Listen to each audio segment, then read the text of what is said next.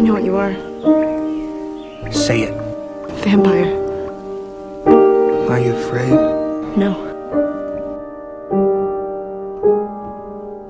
Desde el Prado presenta Prado de Medianoche, un podcast de Midnight Sun.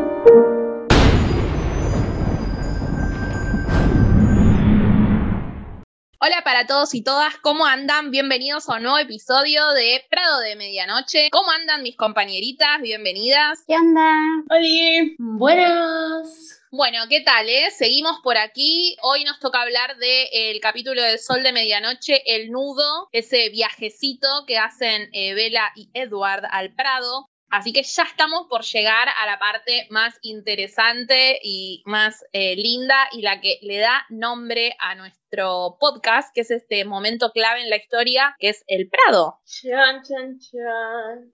Eh, vamos a arrancar con los comentarios en las redes de nuestros queridos oyentes con Lu. Sí, Pi, comenzando con un agradecimiento para Monse y Carla que estuvieron en el chat del estreno del último capítulo que tuvimos y para Karen Aranzazu y Carla que respondieron la consigna en Instagram y también para Raquel.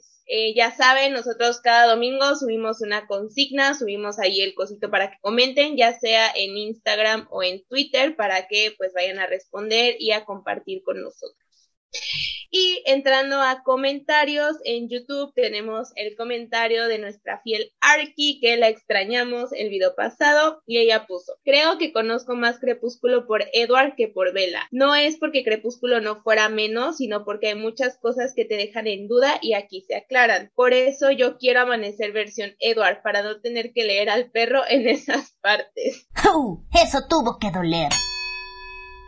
Sí, bueno, obviamente tenemos aquí más comentarios de Arky respecto a su amor por Crepúsculo. Sí, definitivamente conocemos más a Edward en esta parte. Todos queremos la saga Stephanie, escúchanos. Y respuesta a la consigna sobre a quién tendría que conocer primero Bella si no fuera Alice. Ella dijo que sería Emmet por todos los momentos y más que sería interesante ver de dónde saca todo de la manga cuando conozca a Bella. Entonces, esa es su respuesta a la consigna. Ella quisiera que fuera Emmet, como varios que contestaron. Muy interesante. Bueno, como siempre, muchas gracias a todas las personas que nos dedican un ratito para comentar el trabajo que hacemos acá analizando nuestra querida saga.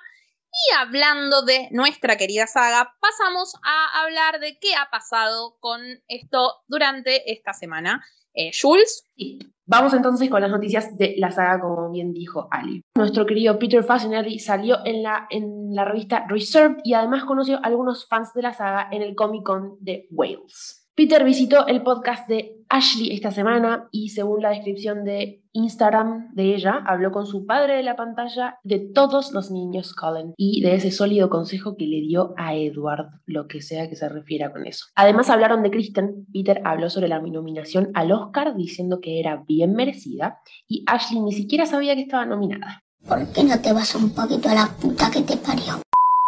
Peter dijo que está orgulloso de sus niños. Además, en su podcast, Ashley contó que tuvo un gran crush con Jackson Rathbone. Justamente de eso veníamos hablando nosotras mientras filmaban. Cuando su compañera le preguntó si su atracción por su coprotagonista fue inmediata, dijo, un poco. En nuestro primer encuentro dije, este tipo es súper lindo y un caballero sureño. Y yo estaba como, oh, está bien, me gusta, él canta, me enseñó a bailar el swing y se supone que él es el amor de por vida en la pantalla y yo estaba como, esto va a ser fácil. Dijo que sentía que Jackson tenía que haber sabido acerca de sus sentimientos románticos, pero si lo sabía, simplemente no estaba interesado en ella. Podemos ver justo el cuadro de cuando se le rompe el corazón. Ouch. Tampoco había desarrollado el conjunto de habilidades para crear química en la pantalla y separar eso, dijo, diciendo que era un enamoramiento inofensivo. La actriz dijo que sus sentimientos no duraron toda la duración de la franquicia porque en cierto punto solo puedes enamorarte hasta que tus sueños se rompen. ¡Auch! De vuelta. También dijo que salió con otras personas durante esos cinco años que pasó haciendo las películas de Crepúsculo. No estaba siendo escalofriante, esperando desesperadamente por él. Durante el episodio, Kellan reveló que estaba enamorado de ella, pero permanecieron platónicos y ella rápidamente se convirtió en parte de su grupo de amigos. También dijo que estaba sorprendido de que él y Nicky Reed, Rosalie Hale en, nuestro, en la pantalla grande, nunca hayan salido en la vida real. Realmente me enamoré de ella como un ser humano en Breaking Dawn porque teníamos mucho para hablar y ella es muy especial. Tiene un corazón tan amable. Recuerdo que me sentí tan conectado con ella y en realidad estoy un poco sorprendido de que no saliera con nadie durante todo esto. Ella dijo que iban a haber enamoramientos cruzados y no mintió. Eso es una confirmación de que Nicky no salió con Rob, entonces. ¡Soy la reina de los lagartos! No, pero como que ahí andaban. O sea, es que. Pero. cosas, o sea, Yo adiviné lo de Jackson. Apenas Ashley dijo lo de que ella se enamoró de alguien. Yo dije, para mí es Jackson, porque esas fotos dándose un beso no tenían sentido, porque no era una actuación, están ellos dándose un beso. No, no, no tiene sentido. Y Ashley que dice, "Ay, no, no, no era correspondido. Sí, querida, no te diste cuenta, se casó y tuvo 800 pibes con otra chica.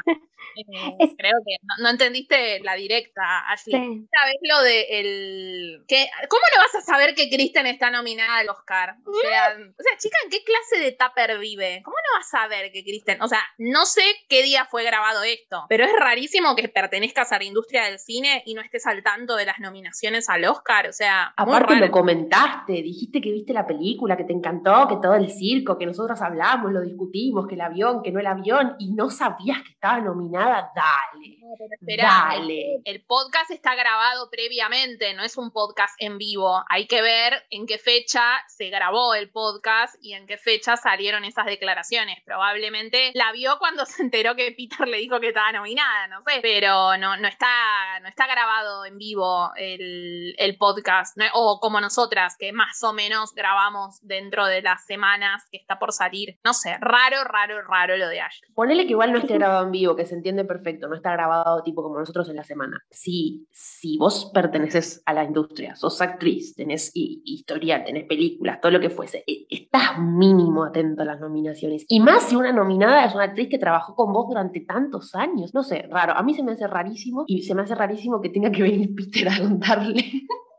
tipo, flaca, no tenés redes sociales, no mirás, no te enterás de nada. ¿En qué tupper vivís? Yo lo que leí en Twitter fue que este capítulo, bueno, creo que todos los que van a salir esta temporada se grabaron por ahí de febrero. Entonces, tiene sentido que, digamos, no, no sepa muy bien si fue, pues las nominaciones fueron creo que el 4, ¿no? 4 de febrero más o menos. Si no recuerdo mal. Si lo graban en febrero, probablemente tenían pocos días y pues no sé. O sea, no es para justificarla, pero pues si lo grabaron reciente, tendría sentido que ella no sabía, tal vez. Como punto para ella, pues. no sé, o sea, es que yo creo que hay algo más, porque es muy raro. O sea, a mí hasta me pareció así como de, o sea, sí sabía, pero quiero hacer como que no sabía, ¿no? O sea, no sé, vi el video y se me hizo así tan falso eso de, "Ah, I don't know, she was nominated for an Oscar. O sea, lo hizo así como que parecer algo de, no me importa, sí, sí me explicó, o sea, como que fue más, más, o sea, le- agregándole a lo de Spencer en el avión, esto fue así como de no me, tanto no me importa Kristen, tanto no me importa la película que ni siquiera sabía que Kristen estaba nominada. No sé, a lo mejor estoy viendo este muros con trinchetes, ¿no? Pero a mí me dio esa impresión y yo lo di, yo lo dije en este al día siguiente de, de la ceremonia, yo dije, a mí los que me importan son Robert y Kristen. Por la forma en la que se dieron las cosas con Ashley, ella me da reverendamente igual cuando habla de Kristen o de Rob, porque como que no se le ve esa clase de respeto hacia sus carreras, hacia, hacia- sus películas, perdón, sobre todo con Kristen. Entonces, no sé, esto es va,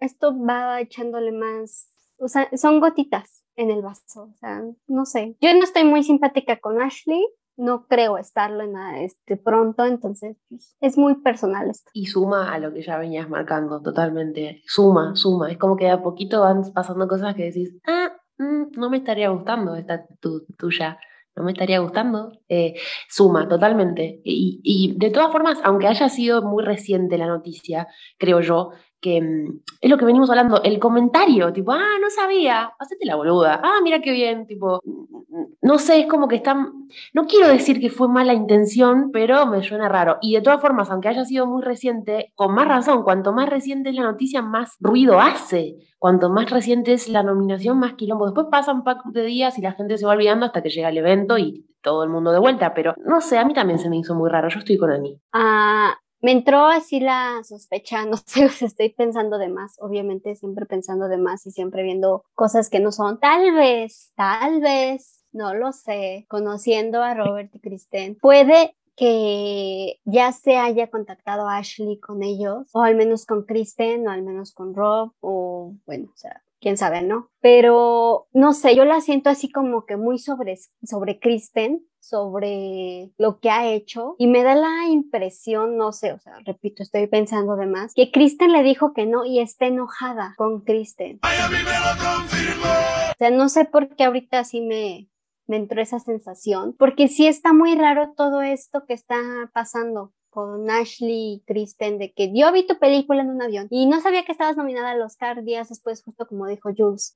Quién sabe, ¿verdad? Cuándo se haya grabado el episodio con Peter, pero sí es muy raro que no lo sepan, sobre todo siendo parte del cast, siendo parte de una película, de una serie de películas que grabaron durante cinco años. La cuenta de la saga en Twitter y la cuenta de Lionsgate estuvieron sobre el día de las nominaciones y un día antes de, de la ceremonia, con que Kristen nominada al Oscar, Kristen va a ganar el Oscar y así estuvieron, ¿no? Y que me siento muy orgullosa, que no sé qué. Entonces sí se me hace raro que Ashley no sepa y que Ashley haya dicho todas estas cosas sobre Spencer, que sí me hacen decir, bueno, es, a lo mejor está enojada con Kristen porque le dijo que no al podcast. Pasa que el capítulo de Peter seguro que está grabado con anterioridad porque él está hace bastante eh, filmando, ¿se acuerdan la película esa que era sobre un soldado y que no sé qué, bueno, que habíamos visto? Y la película esa la está filmando filmando en Inglaterra, o sea que no está en Estados Unidos. Así que probablemente sea de antes de irse que grabaron el podcast. Puede ser que recién se había salido. Igual me extraña, puede ser que no sepa, me extraña igual como persona que participa en la industria que no vea las nominaciones rarísimo. Pero bueno, qué sé yo, capaz que estaba muy ocupada haciendo la relectura de Crepúsculo, qué sé yo, no sé, raro. Eh, ¿Continuamos? Bueno, ahora le toca el turno a eh, Rob. Todavía quedan ahí un par de, un par de balas, pero Está, más lleno que el, está más lleno que el casillero de Kristen, pero bueno, ahí vamos. Primero que nada, un rumor, porque hubo varios eh, test screening de, de Flash la película y supuestamente eh, se filtró el guion y no sé qué. También supuestamente lo confirmaron las personas que vieron esta, esta vista preliminar de la película, que dicen como que va a haber un vistazo de Batman en uno de los viajes que hace eh, Barry, el personaje que hace, o sea, sería el alter ego de Flash en la película. A confirmar, porque recordemos que en la película esa ya participan Michael Keaton y Ben Affleck. Sumarle otro Batman es probable, pero no sé hay que tomarlo con pinzas. Una cosa que puede ser es que mientras se filmaba Flash, también se estaba filmando Batman en el mismo lugar, así que puede ser probable, pero bueno, por ahora es un rumor. Eh, se acabó la era del emoji de The Batman en Twitter, ya desapareció, así que entramos en depresión ahora cada vez que etiquetamos en algo a Batman, pero nos alegramos cuando vemos la taquilla de la película que ya supera los 350 millones eh, de dólares en Estados Unidos y a nivel mundial ya supera los 700 millones. Tengamos en cuenta que Rusia no tiene los cines abiertos y creo que China tampoco, que también es un mercado que atrae muchos millones más. Así que teniendo en cuenta todo esto, bastante bien Batman y teniendo en cuenta también la gente que obviamente no todo el mundo va al cine por el tema de la pandemia. Así que muy bien. Y eh, se mete como la cuarta película de DC más taquillera de la historia en eh, los Estados Unidos. Tenemos para ir agendando el 19 de mayo, va a haber un evento de Dior, un show en Los Ángeles del diseñador Kim Jones, así que puede ser que lo veamos a Rob si no tiene nada que hacer, puede ir a festejar su cumple con la gente de, de Dior la semana, la semana que le sigue. Esto sería la saga de los roommates, le podemos poner. Eddie Redmayne estuvo promocionando Animales Fantásticos en el programa de Fallon y le preguntaron sobre la época que vivía con... Sí, le volvieron a preguntar de eso, como ya hicieron con todos los otros, y como van a hacer con Tom seguramente cuando se ponga a promocionar eh, Sandman en, en, breve. Bueno, él contó que cuando había temporada de invierno en Londres, se iban a Los Ángeles supuestamente a hacer casting, pero que en realidad se la pasaban boludeando, tomando sol y demás. Desmintió a Jamie con el asunto de que cuando salían, al único que eh, lograba captar la atención de las chicas era Rob, porque decía, eh, Jamie viene a decir eso, que es cara de Calvin Klein, que tiene un six pack, dice, ¿qué queda para mí que soy esto? Igual, ellos, estos pibes están todos cortados por la misma tijera, porque todos hablan como si fueran Quasimodo y son todos hermosos los chicos estos. Se ve que tienen todos el mismo, el mismo mood. Eh, después, también Eddie hizo justicia nombrando a Tom, que hasta ahora nadie lo nombraba como parte de este grupo, excepto yo, que desde el principio dije, falta Tom es tú ahí. Eh, y dijo que todos siguen siendo eh, muy amigos. Cuando Jimmy le contó la anécdota de las audiciones, ¿se acuerdan que Rob decía que cuando veían a alguien que hacía una super audición y demás, el que salía era Eddie y que eso medio los desalentaba a todos porque decían, después que este hizo que todos aplaudan, yo qué voy a hacer en la audición, ¿no? Entonces dice que Eddie, que cada uno tenía su propia técnica de audición y que Tom y Rob tenían la misma, que era hacer todo lo contrario a lo que decía el guion. Entonces, nada, cuando ellos entraron, digamos, era eh, totalmente un loco. Igual a Rob al menos le ha funcionado, así que hemos escuchado cosas similares con Twilight, por ejemplo, que fue él el único que lo interpretó de cierta manera el papel contrario a todos los demás, ya sabemos ahora por qué, o lo mismo, que él quería interpretar de una manera al personaje cuando el guion decía de otro, así que es válida esta técnica que comenta eh, Eddie. Y bueno, ahí Jimmy como que le corta y dice, bueno, vamos a hablar de animales fantásticos. Y Eddie le pide contar una historia más que tiene que ver con Rob. Entonces se pone a comentar que cuando él grabó Animales Fantásticos, en el mismo estudio se grababa de Batman. Y que un día él fue al gimnasio y había un tipo que dice que estaba con una eh, cola de caballo, muy forzudo, haciendo acrobacias que eran re difíciles de hacer y él dice que se quedó un rato ahí mirando, no sé qué, hasta que se va, ¿no? Y cuando se va, le dice, chao, Eddie. Y él ahí se queda y se da cuenta que el que estaba ahí era Rob. También dice que tenía como una especie de rodete. Recordemos que Rob tiene. Yo cuando lo leí me quedé como el meme ese de la señora calculando. Pero claro, Rob tenía el pelo largo, si nos ponemos a pensar en la época que mm, filmó eh, de Batman. Así que bueno, eh, eh, Rob, estaba con este cuerpo, digamos, irreconocible. Y entonces, bueno, él lo que dice es que mm, cuando pasa, o sea, se pone a elogiarlo, digamos, a Rob. Dijo que estaba tan, tan cambiado físicamente, que le había visto hacer eso que era asombroso, que se transformó, bueno, completamente. Dijo, me sentí muy afortunado de verlo porque de Batman es tan brillante y su trabajo en ella por la película, eh, me sentí muy afortunado de ver su compromiso. Fue a las 5 a.m., yo estaba levantando mi varita y él estaba haciendo peleas feroces y duras. Eh, fue muy impresionante. Así que, eh, bueno, tenemos acá otra POV de la historia de los, de los famosos roommates. Y bueno, y con esto terminamos la parte de Rob. ¿Alguien quiere decir algo? Hable ahora o calle para siempre. Soy fanática de este momento. Uh, boludo, no te reconocí. Me encanta. Me encanta. Siempre me gustó la idea de que estos nabos viviesen todos juntos, me los imagino re verdes eh, tratando de conseguir roles en la misma casa. No, no, este, este cuento de todo que ya está un poco agotado igual, ¿no? Convengamos que dejen de preguntarle siempre lo mismo. Pero me encanta, y me encanta Eddie diciendo, permiso, te voy a contar una cosa más porque quiero hablar de Rob. Onda, el, momento en que dijo, si me permitís una historia más, es divino. Me encanta, me encantaría poder ir por la vida a mi trabajo y decir, ah, mira, hay un tipo haciendo ejercicio, uy, la puta madre, es Roberto Patineta, qué emoción. Me encanta lo del man bone. No, no, no tenía idea porque vimos a Rob mucho durante la cuarentena que tuviera el cabello así de largo como para lograr hacerse un mad bun, un, una ponytail alta, porque, o sea, lo traía así, o sea, siempre que lo veíamos lo traía suelto, lo traía así como, o sea, son matota negra ahí en la cabeza y como que no, o sea, no me lo imagino logrando eso con, con el cabello que tenía, no era mucho cabello el que tenía en ese momento, o sea, sí estaba largo, pero no, no como para lograrse hacer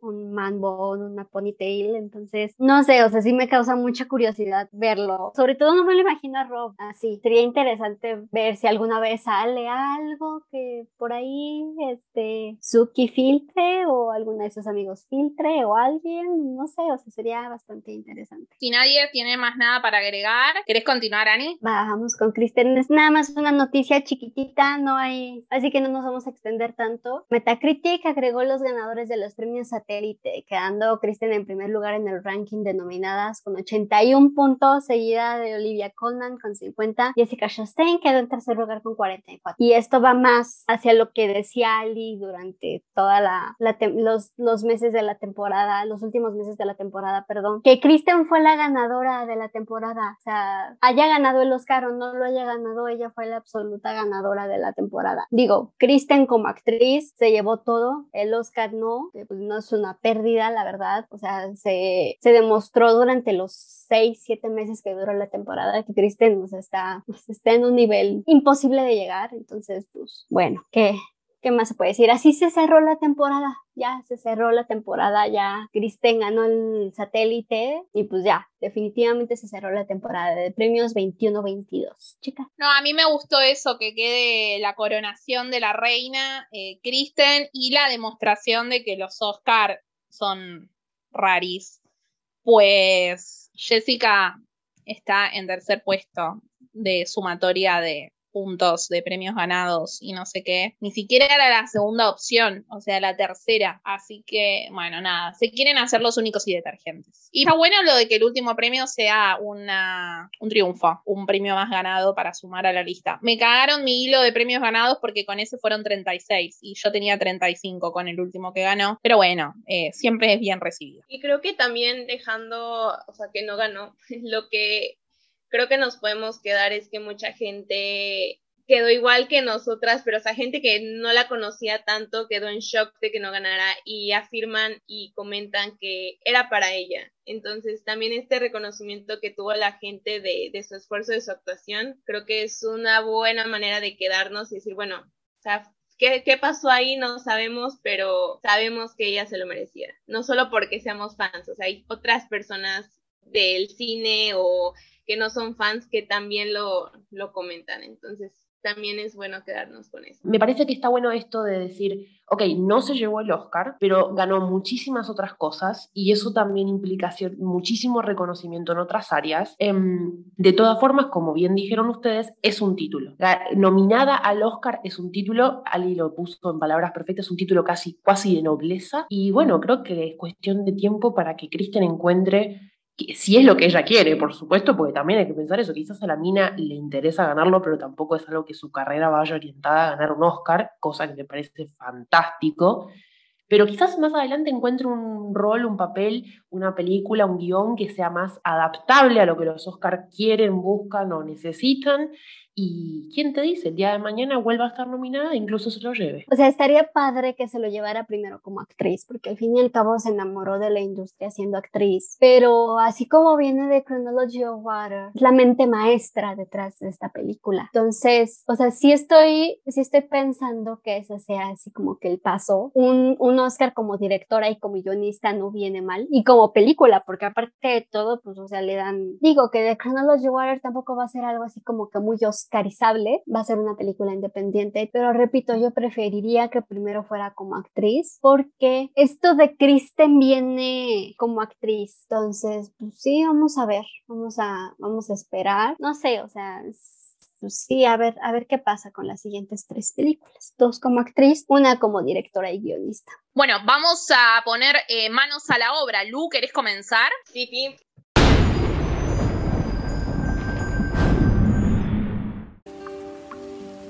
Capítulo 16 El nudo. Ella acarició las flores más altas con los dedos, y de nuevo me recordó a Perséfone, la primavera personificada.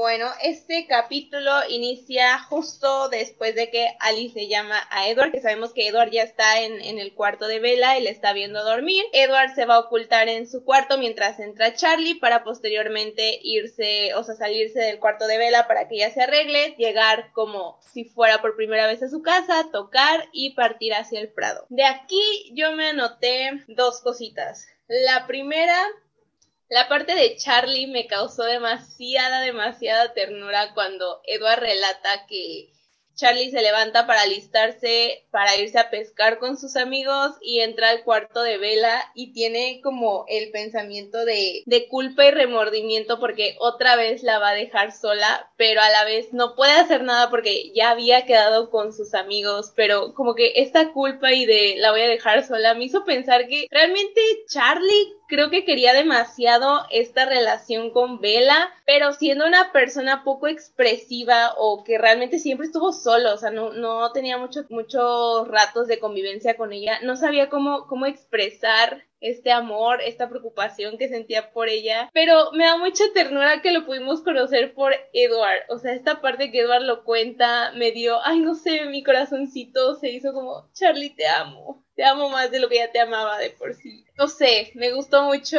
esta parte. No sé si alguien quiere comentar algo de aquí o paso al siguiente. Sí, yo porque a mí me llamó mucho la atención que Edward dice que es como una hipótesis, o al menos así sale en mi libro, que, o sea, él toma ese pensamiento que dices tú, Lu, de que pues, se siente mal por dejarla sola, más bien como una hipótesis, o sea, como que él no entiende, o más bien no está seguro de que sea eso a lo que Charlie se refería, lo que Charlie estaba sintiendo o pensando. O sea, o sea, ya sabemos que también a, a, Edward le cuesta trabajo leerle la mente a Charlie, pero no sé, se me hizo raro que lo tomara como una hipótesis y no como algo realmente seguro. Sí, yo me anoté lo mismo, que me encanta que Edward no lea del todo a Charlie. Es como que lee, no puede leer el pensamiento exacto. Es como que lee si está preocupado, triste, no sé, enojado. Y a partir de ahí es que él hace la, la hipótesis, como dicen. Mi libro también decía hipótesis. Me encanta eso, que no lo lea del todo, que sea porque yo digo, bueno, salió al lado de la familia Swan. Se ve que evidentemente no solo son muy parecidos en el tema de que les guste el silencio y demás, sino que en otras cosas también. Sí, igual, bueno, otra cosa que me anoté antes de que llegara, eh, la parte como el, este monólogo que tiene eh, Edward en la noche mientras Bella duerme, de, de su miedo de mostrarse como un monstruo, de su miedo de mostrarse físicamente ante ella, de cómo se ve con el sol, porque hay un punto donde yo decía, bueno, a ver, mi amor, no sé por qué te, te atormentas tanto si ya has estado solo con ella. O sea, todas las noches que has venido a su cuarto, realmente nadie sabe más que tu familia, pero pues es lo mismo como ahorita que se van, que vas a, verla. Entonces, me da, no sé, a mí me dio la interpretación que, que el mostrarse con Vela ante el sol y esta inseguridad que él pensaba de ver el monstruo era más por como cuando uno tiene una inseguridad física que le vas a enseñar a alguien que te gusta y entonces eh, temes cómo esa persona te va a ver, temes que, que no le gustes, que algo en, en, eso le, no sé, le impacte y haga que se, se aleje de ti. Eso me dio a entender, eso es mi interpretación de este monólogo que él tiene eh, acerca de su miedo para, para mostrarse ante Vela, porque sí, o sea, una parte mí dice, bueno, ya estuviste solo con ella. Y obviamente si se le añade que trae todas las visiones que ha tenido Alice, yo creo que también por eso es la presión. Pero no sé, en algún punto dije, bueno, ya estuviste solo con ella, no sé por qué tanto miedo, o sea, conociendo a lo que ya vamos de Vela, tú sabes que lo físico no es como que le importe tanto, entonces sí como que me, me hacía tratar de entrar y decirle, ay, no te preocupes tanto, pero a la vez entendía su miedo. No sé si se explica. Yo, yo me lo anoté así como de que se acostumbra solo, o sea, va a pasar más tiempo con Vela del que él pensaba. No sé si, ¿cómo, cómo, cómo lo explico? O sea, yo, yo, yo, yo entiendo así su miedo de que pues Alice ya le había metido cosas en la cabeza, ya le había dicho lo de la visión, ya estaban viendo esto de las apuestas y todo el rollo, entonces yo creo que eso viene, que se acostumbraba a su olor para contrarrestar lo que Alice ya le había metido. Sí, yo creo que sí. Eh, de hecho, él más o menos dice que después, un poquito más adelante en el capítulo, él está condicionado. O sea, para él no iba a pasar nada malo. Él ya había pensado, bueno, listo, estoy enamorado de Bella, listo, no le voy a hacer nada. Y vuelve a tener esa idea de que algo iba a pasar por la visión de Alice. Y medio como que su miedo en sí Por un lado, lo del cuerpo que decía eh, Lu es porque él cree que es un monstruo y que eso la va a repugnar a Vela y se va a terminar alejando. Se tendría que haber dado cuenta que Vela iba a hacer todo lo contrario, ¿no? Pero bueno. Y por otro lado está el miedo, que yo creo que el miedo que tiene él de que pase algo no es porque él dice, uy, me atrae su sangre, la quiero morfar ya, sino porque él vio que en el Prado pasaba eso según las visiones de Alice. Y creo que eso es un poco lo que lo condiciona. Es como la película, no sé, Destino Final, no sé si la vieron, que se supone que vos te tenés que morir de tal manera. Entonces después si ves algo vas a decir, ay no, de esta manera me voy a morir. Es como que tenés de nuevo, no sé, te subís a un avión, por ejemplo, Destino Final 1, y decís, ay no, está pasando lo de la visión, lo del sueño. Sería una cosa así, me parece que está como condicionado por la visión de Alice. Y yendo a lo que decía Annie, de lo del tema de Edward con el tema del olor, yo me había notado también en una parte, cuando se va Edward, eh, dice que respira una bocanada de fuego y dice que respira, o sea, el aroma ese hasta poder rebastecerse. Y yo digo, ¿cómo cambió como si fuera algo positivo, digamos? Al principio era como algo malo y cómo después él le cambia el significado de que ese ardor significa que Vela está viva, pongámosle. Entonces, como que lo resignificó de algo totalmente negativo a algo positivo. Sí, aparte,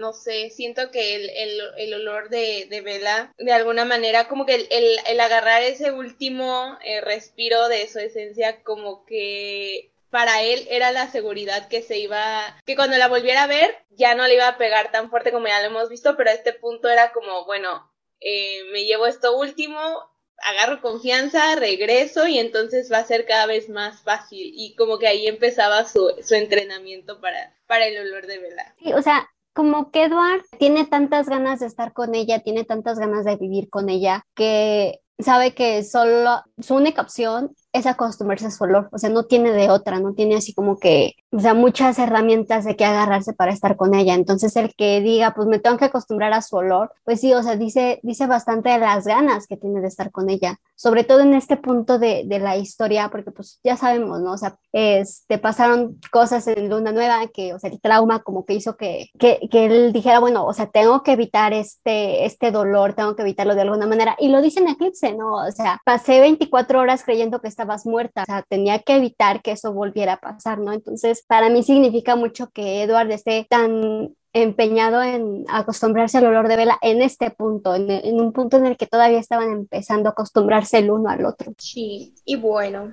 Posteriormente toca la, la puerta de, de, Vela después de darle como el minuto, los minutos que ya necesitaba a la hora que ellos quedaron y viene donde salen para ya camino al Prado, Vela le recuerda que hicieron un trato así que ella es la que va a manejar y Edward suelta algunos chistecillos de su camioneta. De esta parte realmente yo no me anoté en nada, no sé si ustedes se anotaron algo chicas. Yo me había marcado también en un momento Edward está hablando de, de que la nota Vela ir y venir por la casa él estando fuera todavía y que pareciera que ella está ansiosa en algún punto y él dice que tuvo la intención o las ganas de, volver a tocar la puerta de, antes, no de volver, perdón, de tocar la puerta antes y de acercarse antes, pero habían arreglado cierto horario y le iba a dar el espacio de hacer sus preparativos y su organización, siendo que él había hecho sus preparativos la noche anterior. Me parece que resumía muy bien esa corta frase que él hace eh, toda la noche anterior, ¿no? Como él toda la noche anterior se estuvo poniendo despacito todos los puntos y las metas, los puntos en las sillas de lo que iba a hacer este día y Vela se acaba de despertar. Entonces dale un tiempo primero para que reaccione, aparte de la humana, entonces va a necesitar un poquito más de tiempo. No sé, me gustó ese detalle, no quería interrumpir sus preparativos de forma prematura. Me pareció considerado. Eh, podría haber tocado la puerta ni bien se levantó, porque a eso vino a buscarla, pero esas cosas. Sí, es el mismo chiste del minuto humano que a mí me encanta, siempre me pareció de las cosas más lindas, tipo necesito un minuto humano. Y después, justo abajo de eso también, eh, cuando él comenta que se acerca a tocar la puerta, que estaba de muy mal humor, que sentía que estaba eh, cometiendo un grave error, que él estaba totalmente seguro de que esto era terriblemente grave, pero que pone esta máscara medio de sonrisa para acercarse a ella y, lo hace varias veces a lo largo del capítulo. Esta fue como la primera vez que me lo marqué y lo noté, pero después me di cuenta que es una cosa muy recurrente en este capítulo y bueno, la vamos a ir mencionando, ¿no? Pero, y fue como le abre la, la puerta a Vela, también me mató, pero no, adelante Lu. sí es muy lindo cómo llega a su casa y él sabe que tiene que darle su espacio. Eh, no, del principio del capítulo, eh, Edward enojado porque Bella estaba muy tranquila esa noche. Y yo digo, dale, papito, ponete de acuerdo. Dejate de tanta historieta, sos muy vueltera, sos calecitera. Cuando está intranquila, porque está intranquila. Cuando está media muertita, porque está medio muertita. Dale, o sea, no. Ponete de acuerdo. Recordemos que Luno se había tirado el dato que en Crepúsculo se había tomado un jarabe para la gripe y por eso había quedado media groggy Vela y por eso dormía tan profundamente, ¿no? Después, eh, mi momento New Moon del capítulo. Cuando dice de ir, que le gustaría irse lejos eh, de Vela y recuerda la visión de Alice y dice, nunca seré tan fuerte como para hacerlo. En mi mente sonó el soundtrack de New Moon, porque yo dije, ¿sabes, hijo de puta, que sí en algún momento sos fuerte para irte? Y yo, esta señora es malvada, Stephanie, porque ya está, señora, suelte las, los comentarios y las referencias a New Moon, porque me dan más ganas de ver el punto de vista de Edward de New Moon. Sí, absolutamente. Eh, después también me causó el tema de Edward espiando a Bella todo este tiempo y esperando la hora, o sea, mientras Bella iba a la ventana a ver si estaba o no estaba, él estaba ahí todo el tiempo, o sea, que sigue espiando, no espiando a Bella, está haciendo tiempo para llegar a la hora, pero eso me gustó me hizo acordar a las partes esas que la mira cuando está leyendo los libros o cuando el día ese que él no podía ir al instituto y ella estaba con Mike, me hizo acordar a eso. Y después volvemos a un clásico de este podcast, las quejas de la traducción. No sé en el de ustedes, pero en mi libro ponen beige,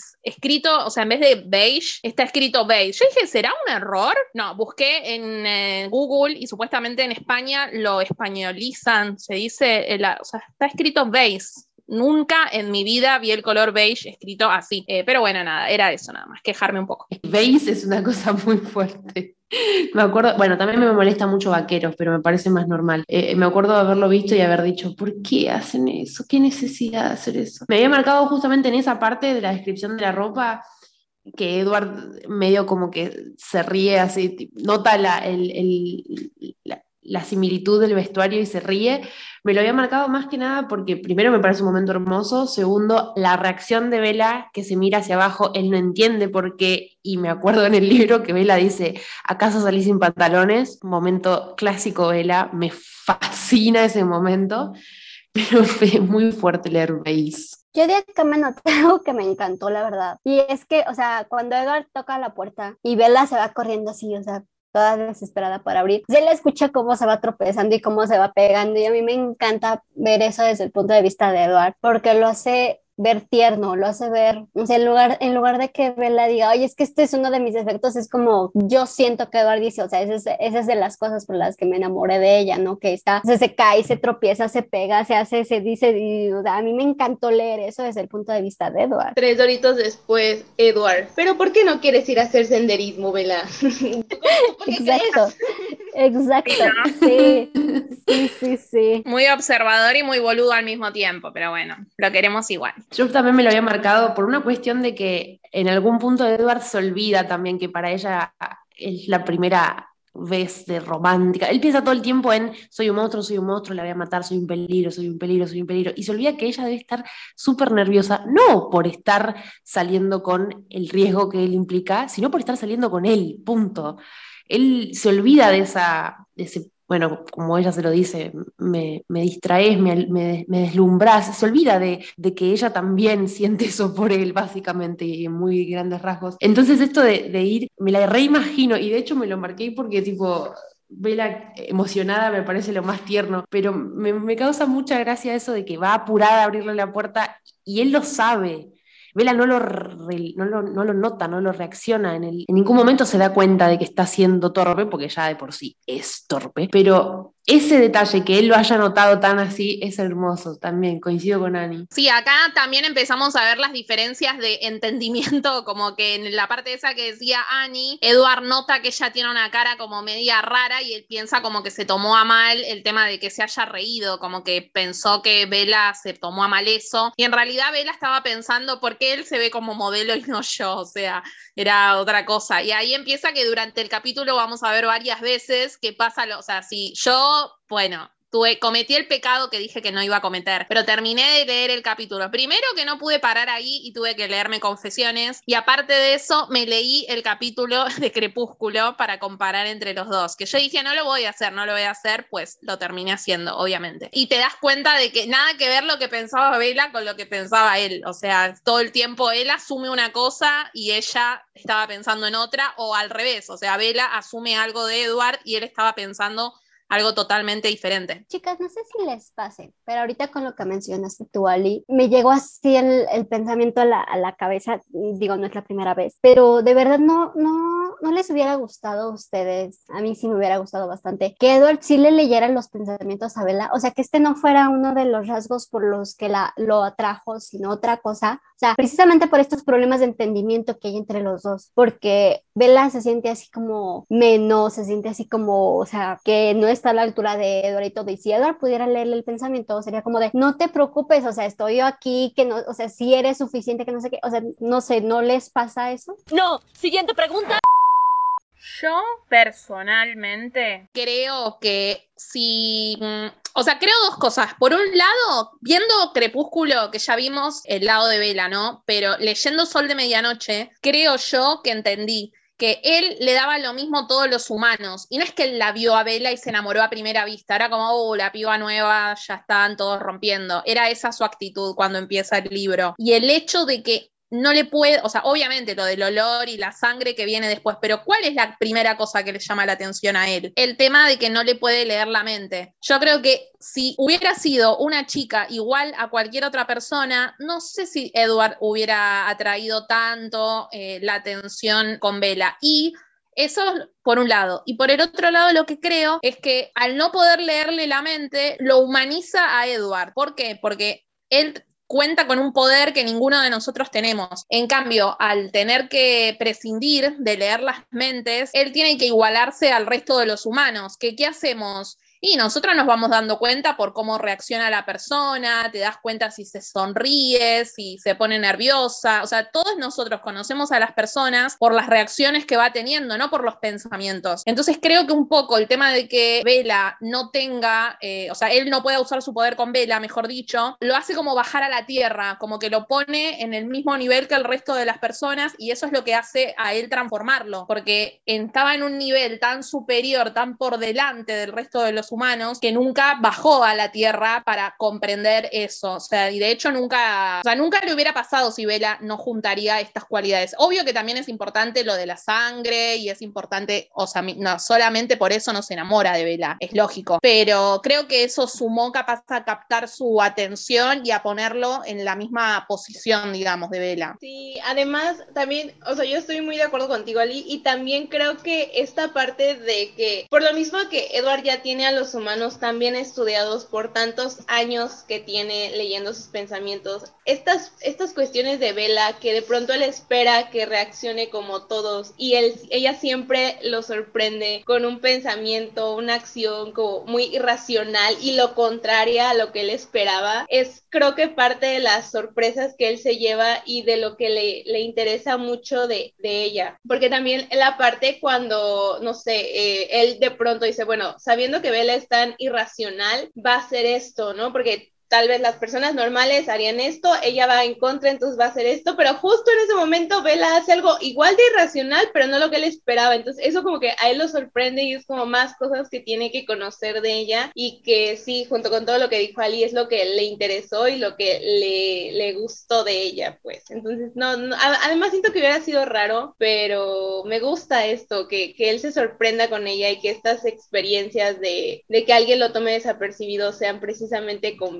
Coincido con las chicas, realmente coincido con las chicas, especialmente en este momento. Creo que el primer, como bien dijo Ali, el primer factor no fue ni, ni la necesidad de sangre, ni la mm, esencia de vela ni nada, fue el agujero negro que significaba esa mente que no podía escuchar y que un poquito le molestaba, le replicaba un poco ahí en el fondo de la cabeza. Em, que suma mucho a la relación, esto de que Edward tenga que bajar a tierra, como bien dijo Ali, esto de que, de que se tengan que conocer, y a largo plazo, creo yo, primero conociendo a Vela como es Vela, no hubiese, no hubiese tenido mucho futuro una relación, creo yo, esto es hablar así a, a fanfiction.net, pero Vela es una, una mina reservada, es una mina que si va a compartir lo que quiere compartir, va a compartir hasta donde ella quiere, como ella quiere, en el momento en que ella quiere. Esto de que alguien pueda acceder a su cabeza sin limitaciones, la pondría en un lugar, creo yo, muy incómodo y no lo disfrutaría. Y creo que una de las cosas que más disfruta ella de conocerlo a Edward es la forma en la que él la ve, que sería totalmente distinta si Edward le pudiese escuchar los pensamientos. Entonces, a futuro tampoco creo que hubiese sido, por lo menos no hubiese durado mucho, hasta la graduación por ahí, después se separaban, quedaban como amorcitos de secundaria. Esto, o sea, digo, a mí me encanta, la verdad, o sea, que Edward no le lea el pensamiento a Bella, porque precisamente, o sea, esto que acaban de decir, que es un factor sorpresa para él, que es parte de lo que hizo que finalmente se enamorara de, de Bella, entonces, no sé, o sea, como que me, me entró así la duda de qué hubiera sido, de que, miren, yo soy muy curiosa, literalmente, yo soy así de la de la curiosidad mató al gato, entonces de sí me hubiera gustado saber cómo hubiera sido esa, ese lado de su relación. Digo, al final de amanecer lo sabemos, ¿no? Porque Bella logra deshacerse del escudo por un ratito y enseñarle todos sus recuerdos juntos, pero no sé, o sea, que tuviera más relevancia, que tuviera más participación, esa parte de quitarse el escudo, de quitarse esa cualidad que ella tiene, me causa muchísima curiosidad. No es tanto así como de cambiar la historia, ¿no? De cambiar el canon, sino la curiosidad más que nada. Entonces, pues es la curiosidad la que finalmente nos hizo, nos hizo estar pidiendo Sol de Medianoche por tanto tiempo, ¿no? Entonces, no sé, o sea, ese es, así que ese es mi, mi ladito de la historia que todavía quiero saber, que todavía quiero saborear un poquito, ver cómo sería esa parte de su relación, pero que en algún momento Stephanie la, la llegue a tocar, tal vez con esas dos secuelas que piensa escribir, que quién sabe si este Las secuelas de The Host están mirándote y se están riendo ahí desde un cajón abandonado, que nunca se hizo. La saga sobre sirenas que iba a hacer Stephanie también se está riendo de nosotros en este momento. Seguimos esperando libros. No, pero ahora recién que dijiste lo de la curiosidad, yo en realidad nunca jamás creo leí un libro que después haya salido el punto de vista, o sea, la misma historia, pero desde el punto de vista de otro personaje. Lo más parecido que había visto en el mundo más o menos era eh, la serie Los, que en una de las temporadas te empiezan a pasar todos los acontecimientos de la primera temporada pero desde la vista de otro grupo de personas de la isla. Es lo más parecido. No había visto, o sea, no es que yo por tenía curiosidad. Si Stephanie no hubiera dicho, hola, estoy haciendo este libro desde la perspectiva de Edward en 2008, bueno, yo lo leí en 2009, pero más o menos por ahí ella lo dijo. Yo la verdad que no, no, no sé, no, no se me hubiera ocurrido. Mira si cada libro que uno lee va a estar pidiendo que le den el punto de vista de otro personaje. Pero no sé, si no lo hubiera. Ella tira la piedra y esconde la mano, porque fue ella acá la que sembró el germen de la curiosidad. Yo sí he leído libros así. Eh, no, no fue el primero, pero sí leí varios que venía primero la, la historia de la chica, luego del chico. Pero ya ahorita, así como lo mencionó también Annie, creo que también es parte de la coquetería de ellos. O sea, porque obviamente comparten tanto tiempo juntos, pasan tanto tiempo, no hay secretos, que el hecho de que Vela de pronto, no sé, eh, ah, bueno, aquí porque ella todavía no sabía controlar su escudo, ¿no? A un futuro que ella cierre su escudo para que Edward no se entere de ciertas cosas y tenga a Edward como nervioso, frustrado de qué está pensando, qué está pasando, y ella como yo sé algo que tú no y tengo este poder que soy la única que lo puede tener específicamente hacia ti, también se hace como algo muy, muy único, pero muy coqueto de, de su relación. Es parte de quién es Bella.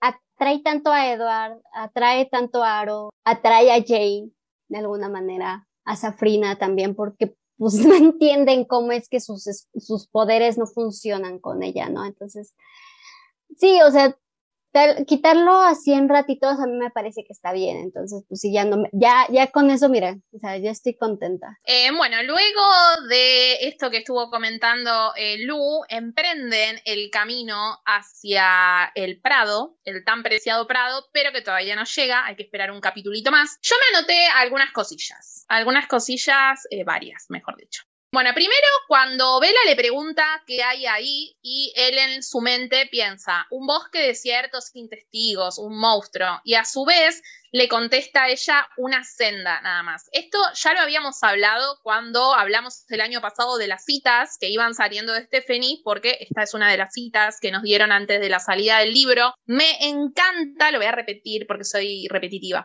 pero me encanta cuando piensa algo Edward recontra mil largo y a Bella le dice hola. Y él, mientras tanto, te contó toda la Navidad con Carla, y ponele. Me encantan esos momentos. Este, sobre todo, cuando piensa algo, o sea, cuando piensa la respuesta que le daría y la respuesta que le da, eh, son momentos que me gustan mucho porque es como si nosotros le estuviéramos leyendo la mente a, a Edward. Entonces, me gusta. Es como estás tomando de tu propio veneno, Edward. Así que bueno, esa fue la primera que me anoté. Después, eh, en, bueno, en Crepúsculo, Vela dice que Edward dice algo que no llega a escuchar y acá sabemos que dice, ¿cómo es posible que no veas lo poco que te convengo? Muy linda esa frase. Que bueno, Vela no llega a escucharlo y acá en Sol de Medianoche, Edward dice que mm, lo dice como un siseo. Es en el momento que Vela le cuenta que no hay coartada, que no le dijo a Charlie que estaba con él, que, no le, que le dijo a Jessica que al final no iba a ir con Edward a Seattle. Y bueno, en ese momento descubrimos al final qué fue lo que le dijo Edward entre dientes, digamos, a Bella.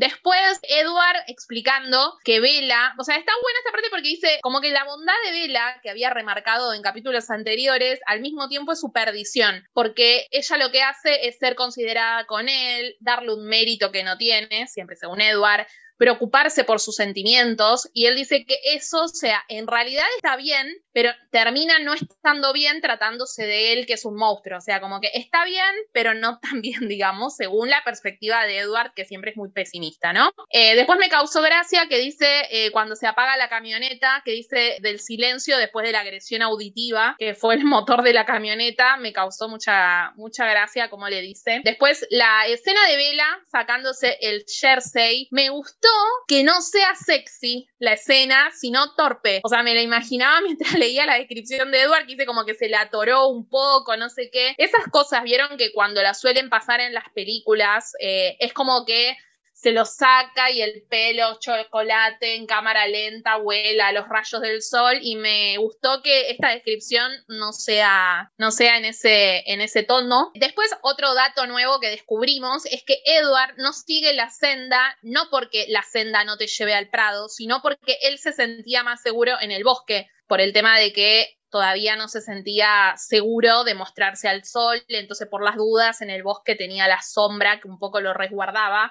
eso es un dato nuevo que me gusta. Es como que cuando uno ya tiene asentadísimo qué es lo que pasa en el libro, te tiran esos datos que dices, ah, no, mira, sí se podía ir por la senda. Él se fue porque no quería mostrarse. Bueno, después, para ir terminando, las últimas dos, Edward, que está nervioso y con mucho miedo, pero cuando le habla a Bella finge ser divertido y canchero. Eso es una esa de las cosas que me encanta descubrir, que él en realidad, pobrecito, estaba retraumado mal, pero cuando le contestaba a ella trataba de, como, no, sí, no pasa nada, se hacía el canchero. Y también amo la diferencia de descripción entre Vela y Edward sobre el cuerpo de él. Cuando, o sea, Vela es re tipo dios griego tallado por los dioses y Edward tengo piel cadavérica, cincelada de manera inhumana sobre mis músculos. O sea, siempre nada que ver lo de uno y otro. Esas cosas me causan, me causan mucha gracia. Yo sí quiero decir algo porque me lo anoté y me lo anoté así en mayúsculas. Yo me gustan mucho las películas, yo llegué a la saga por las películas y las películas nos dieron a Robert y Kristen, pero a ver, o sea, no podían, no me acuerdo si esto lo platicamos en la, temporada de Crepúsculo, pero en serio, no podían ponerles el mismo vestuario tan importante que es porque combinan mejor que combinaron en las películas. O sea, yo entiendo que por la paleta de azules, pues de alguna manera tenían que, que jugarle, ¿no? Pero yo creo que le, le, agregaron más drama del que debían de agregarle. O sea, hicieron, hicieron una escena tensa en el libro, una escena mmm, no difícil, sino emocionante. Le hicieron una escena casi cómica, o sea, que Edward agarra y, o sea, se, desabotona la camisa y todo el rollo. Entonces, o sea, yo me quedo en serio, no podían hacerlo menos dramático y respetar al menos eso del, libro, o sea, tener el mismo vestuario, aunque, pues, o sea, la camisa sin, sin mangas de Edward, bueno, o sea, eso es discutible, ¿no? Pero, no sé, a mí sí me hubiera gustado ver eso en las películas. Sí, igual la ropa medio que machea un poco, porque Bella tiene esa campera medio gris azulada, Edward tiene también esa chaqueta, chamarra, no sé cómo le dirán ustedes, que también es gris, pero no es el mismo, no es el mismo vestuario. Yo, la verdad que mi cerebro había borrado totalmente hasta que vi a los de a los cosplayers, digamos, creo que el año pasado, no me acuerdo si fue el año pasado o el anterior que hicieron, creo que fue el anterior que hicieron todo el cosplay con el cosito beige y la y la camisa de manga corta y ahí se me instaló esa imagen en la cabeza y me encantó y la amo. Ahora cuando leo el libro se me viene a la cabeza eso, esa ropa. Me re quedó en el cerebro. Jamás me la había podido imaginar. O mi cerebro tiene tan metida la película que eliminó el detalle del outfit totalmente. O sea, no se me instaló como la falda kaki, por ejemplo, no, no, no se me había instalado. Pero bueno, si están escuchando esto, hay un capítulo especial que nosotras hicimos, creo que fue el año pasado o el otro, ya ni me acuerdo, pero es eh, un capítulo especial que hicimos hablando de cómo era el Prado en el guion y cómo fue en la vida real y contamos todos los problemas que hubo para hacer, o sea, el Prado en el guion era más parecido al Prado del libro, pero no pudieron filmar en ese lugar y por eso quedó ese Frankenstein extraño que vimos y mezclaron escenas de capítulos. Bueno, ya lo hablamos, pero para ver precisamente el Prado les recomiendo que miren, lo voy a poner en la descripción de este episodio para que vayan a verlo por si se lo olvidaron o por si no lo escucharon, no lo vieron. Que ahí hacemos un reconto de qué iban a ver en el guion, qué sacaron. O sea, los perdono porque creo que la intención estuvo. El bracito amarreando a No lo perdonaré jamás. No, de nuevo no. No de nuevo, decía. Pero puedo llegar a obviar todo el resto. Duele un poco esto de saber que es un momento tan... A mí me, todo lo que me pasa en este capítulo, que de hecho lo que veníamos diciendo antes, es jovial este capítulo. Edward está nervioso, Bella está nerviosa, es una primera cita, entre comillas. Em, es un momento que tendría que ser, para él, para Bella es un momento totalmente alucinantemente nuevo, para Edward también es nuevo, pero él está más preocupado que otra cosa. Todo el tiempo está poniendo una careta él, tratando de convencerla a ella de que está reconfiado, como bien decía Ali. Literalmente dice, me pulse una falsa sonrisa. O sea, esas son sus palabras. Y me parece que quedó descontextualizado, si vamos a hablar un poco de la peli, quedó más oscuro, quedó triste ese momento, quedó ni hablar de la violencia del bracito, quedó violento, quedó triste, que ya lo discutimos, ¿no? Es como una cuestión más cinematográfica, quizás es mucho más atractivo a la vista que verlos caminar simplemente por el bosque y llegar al claro,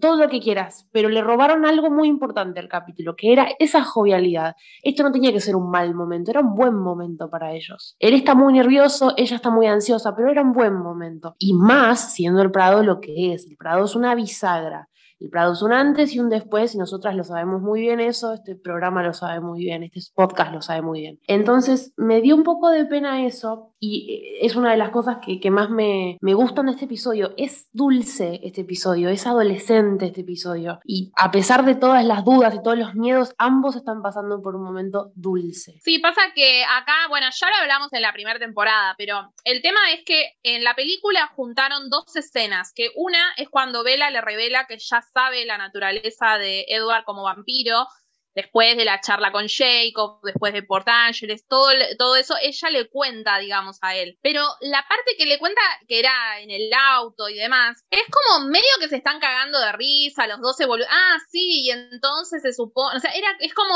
re amena la charla donde Bella le revela que sabe que él es un vampiro.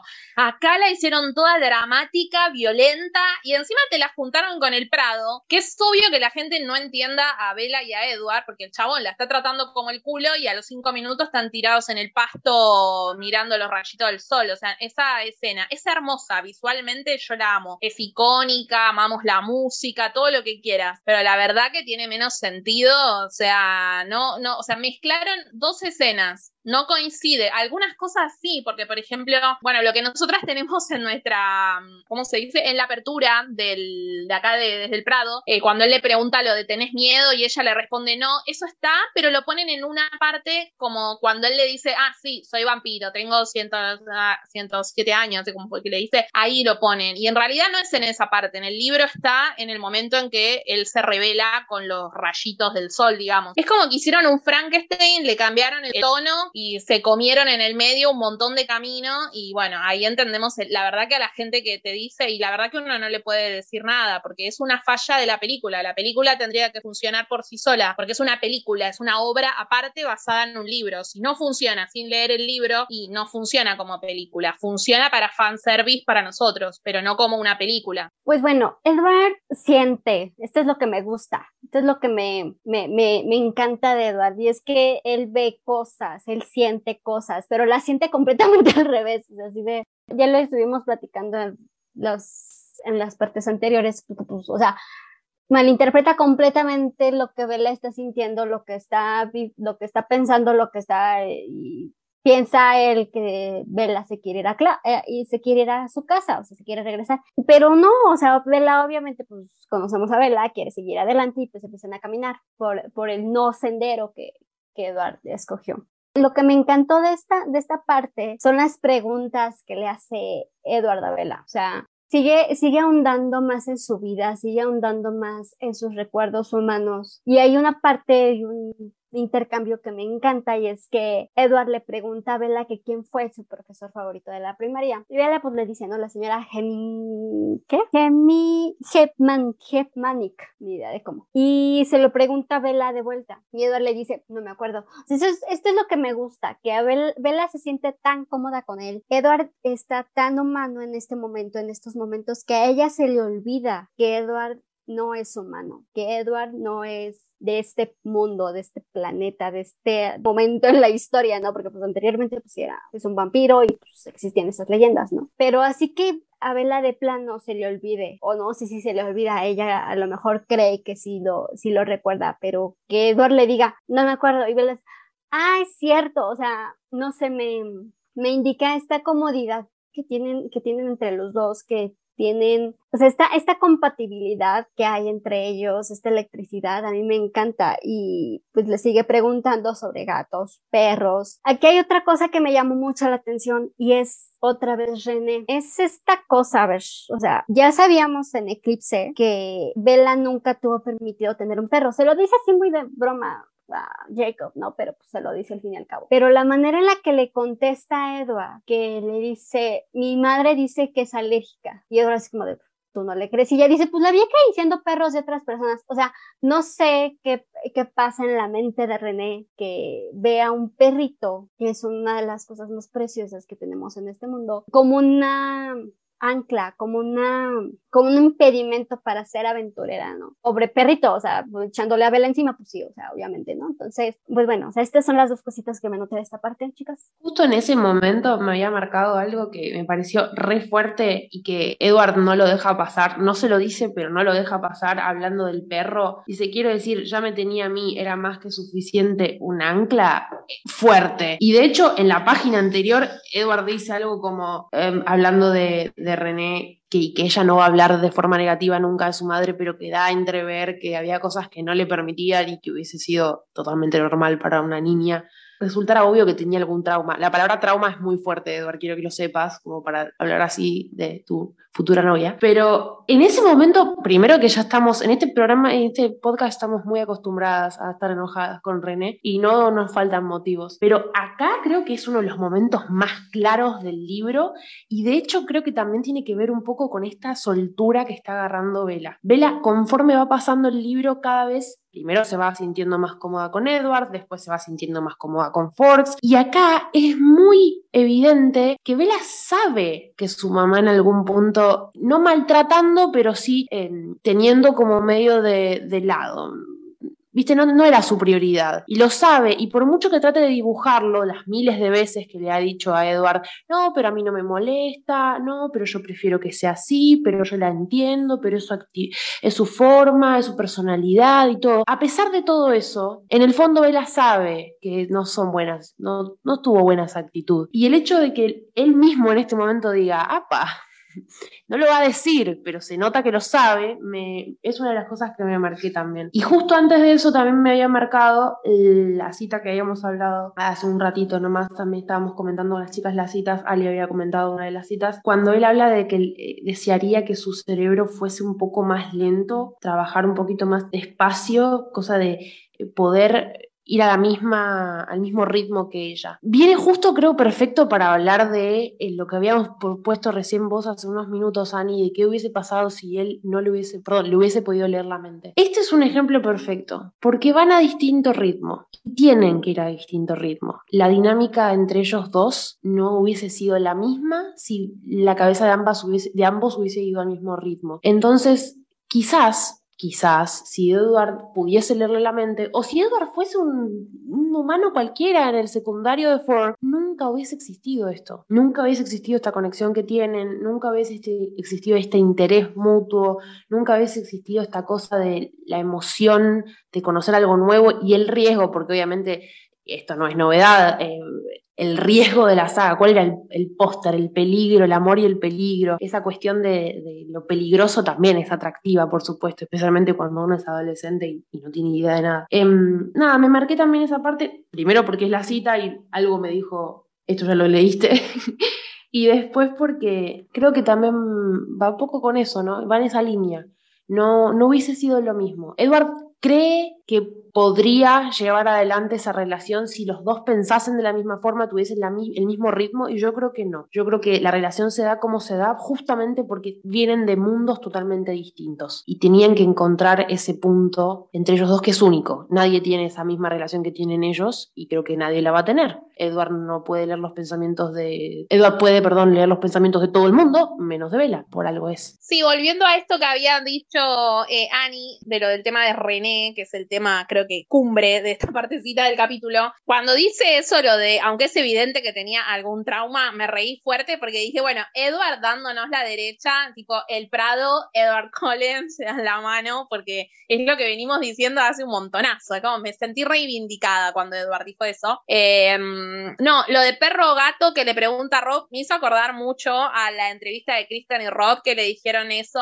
Eh, bueno, una pregunta muy parecida y que Kristen había elegido el gato y que Rob le había hecho Cats Die, como que, bueno, los gatos mueren y nada, me hizo acordar a eso. Yo dije, para mí, que este, porque encima vos decís, ay, está diciendo cualquiera, pero Stephanie estaba con ellos en esa entrevista. Entonces, para mí, que Stephanie se acordó de Robsten mientras escribía esto. Es mi, mi teoría. Pasó medio fantasiosa, puede ser. Y bueno, el tema de Bella refiriéndose a sí misma como un ancla, eh, me partió, ¿no? Como que eh, René no necesita. Yo así, una ancla, pero partida en la cabeza necesita esa señora y volviendo a Stephanie Meyer, me surgió una teoría leyendo este capítulo. Hoy estoy media, medio teoría falopa. ¡Soy la reina de los lagartos! Cuestión, que vieron que siempre hablamos del tema de la religiosidad de Stephanie Meyer y sabemos que por lo general las religiones así ultra católicas, ultra cristianas y supongo que de otras religiones también, todo lo que sea extremista y ortodoxo, no están muy a favor de la cuestión divorcio. Entonces yo digo, ¿no nos estará bajando un poco línea demonizando tanto a René? Porque ponele, si lo vemos desde un lado feminista, es una mujer libre, que no se ata por la hija, que esto. A mí me parece medio forra, pero pensándolo desde la perspectiva de quien lo escribió, yo dije, esta no se estará, o sea, a mí no, porque soy una señora grande ya, pero yo digo, ¿no estará un poco bajando línea como de, no, las,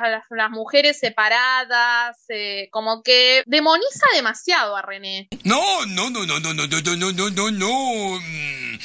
Bueno, sí. Me, me surgió esa, como esa pequeña sospecha. Igual no te quiero, René, ¿eh? no te salva ni que Stephanie Meyer sea una persona medio fanática religiosa, pero no sé, me surgió esa duda. Sí, ahora que, ahora que lo mencionas, Ali, sí, o sea, es muy raro lo ah, mucho empeñada que parece la historia, no tanto, bueno, sí, Stephanie pues, obviamente es la escritora, ¿no? En hacer pasar a René como, bueno, no hacer pasar sino retratar a René como esta madre desobligada, esta mala madre, esta esta persona que pues, no se interesó nunca por su hija. Y pasa completamente lo contrario con Charlie, ¿no? Entonces, pues es que, o sea, volvemos a lo mismo con Stephanie. O sea, es cosa de que son cuestiones en las que ella cree, son cuestiones en las que ella se crió. Y ante eso desafortunadamente pues no podemos hacer nada, o sea, hay personas que aún con religión pues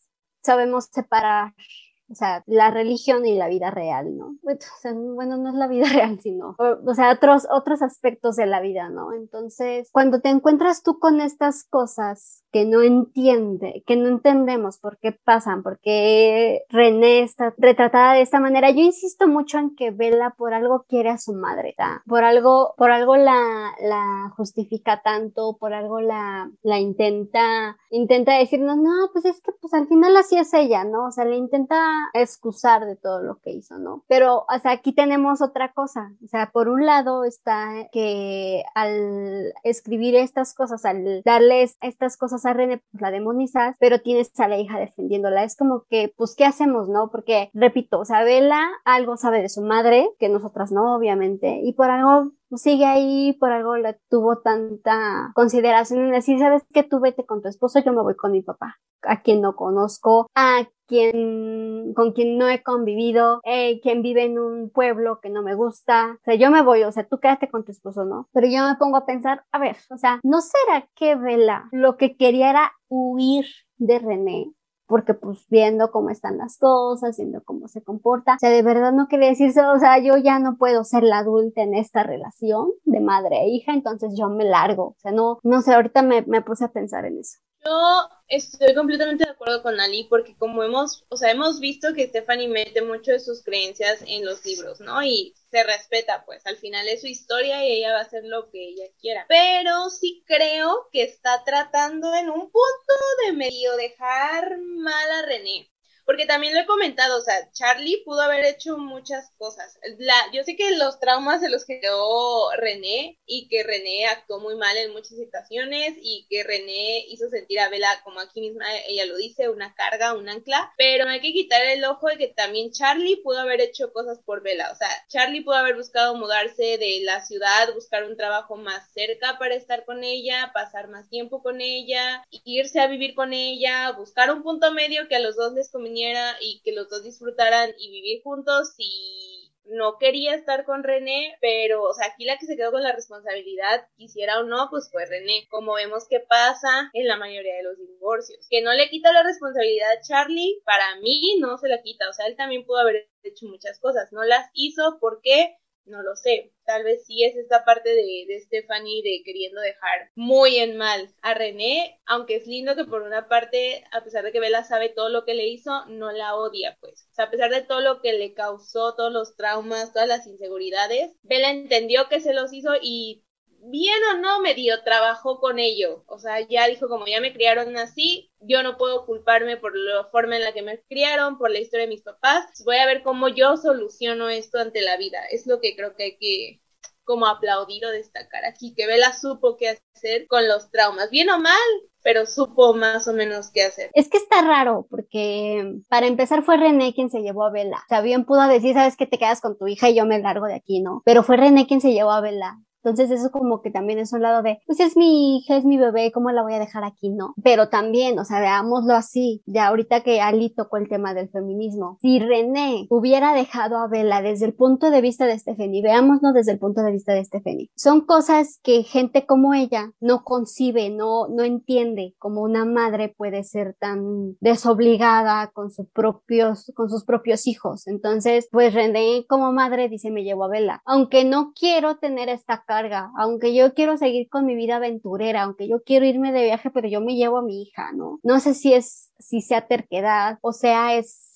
esta noción de 1987, 88 tal vez, ya, que como Stephanie lo explicó para este vida y muerte, que pues en ese momento pues no había manera de que el padre se pudiera quedar con el hijo, pero tal vez hubiera sido más fácil para la historia, o sea, olvidarnos por completo, si ya estás rompiendo los cánones de la vida real al meter a vampiros en un pueblo alejado de todo en Washington, ¿por qué no te saltas un poquito eso? O sea, ¿por qué no dices es que esta mujer no quiere a su hija, entonces la dejo con su papá? Y las leyes se adecuan a eso, las leyes dicen, bueno, sí, o sea, pues esta madre viaja, esta madre no se puede ocupar de ella, no tiene los medios, no tiene, o sea, mil cosas. Entonces que se quede con, que se quede con el padre, que tampoco tiene familia, que apenas tiene un trabajo como policía, que seguramente se deprime porque la esposa lo dejó, pero déjenlo pero, dejen a la hija con el padre, ¿no? Pero, o sea, esta es, esta cosa de que pues no conciben que la madre no quiera al hijo, pero René quiere a Bella a su manera, ¿no? Esa es la forma en la que Stephanie trata de explicar esto, o sea,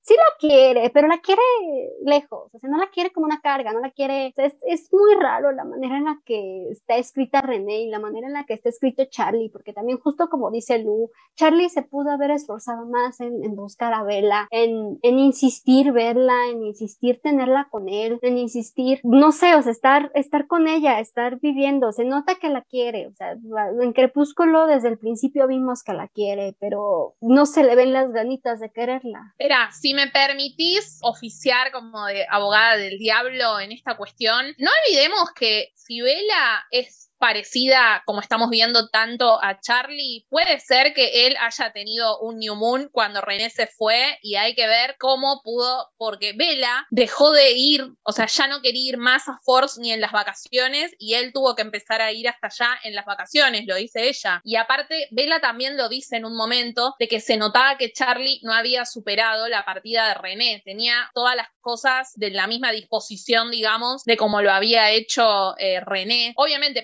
cuando Bella se muda, pasaron 17 años prácticamente desde que ella se fue, porque se fue cuando era muy chiquitita de bebé, la separación, digamos. Pero hay que ver en qué estado estaba Charlie como para, hasta que cayó en la cuenta de lo que le pasó para accionar y una vez que Bella era grande, cómo hizo para procesar el rechazo de ella también. O sea, ¿Podría haberse forzado más? Sí, pero con los antecedentes que tiene, probablemente estaba en un New Moon eh, complicadito, me parece. Mm, no solo me lo había planteado, sí, Ali me lo había planteado esto de por qué tan mal parada este personaje, sino que coincido con lo que dicen, es verdad, eh, los puntos que han, marcado los noto todos y al mismo tiempo me pregunto algo más adelante. ¿Cómo refleja la figura de su mamá en Vela a futuro? Vela de un día para el otro literalmente, y si no es literal, creo que de una semana para la otra se convierte en madre. Ojo, ya casada porque es un personaje del bien y como Dios manda, hace las cosas como corresponden, por él, pero ella escribió un personaje en donde la figura maternal era bastante pobre y le dio todas estas fallas y le dio todos estos problemas y ella misma los, los tildó de traumas y al mismo tiempo la hizo una madraza que eh, da todo por su bebé y que está enloquecida y que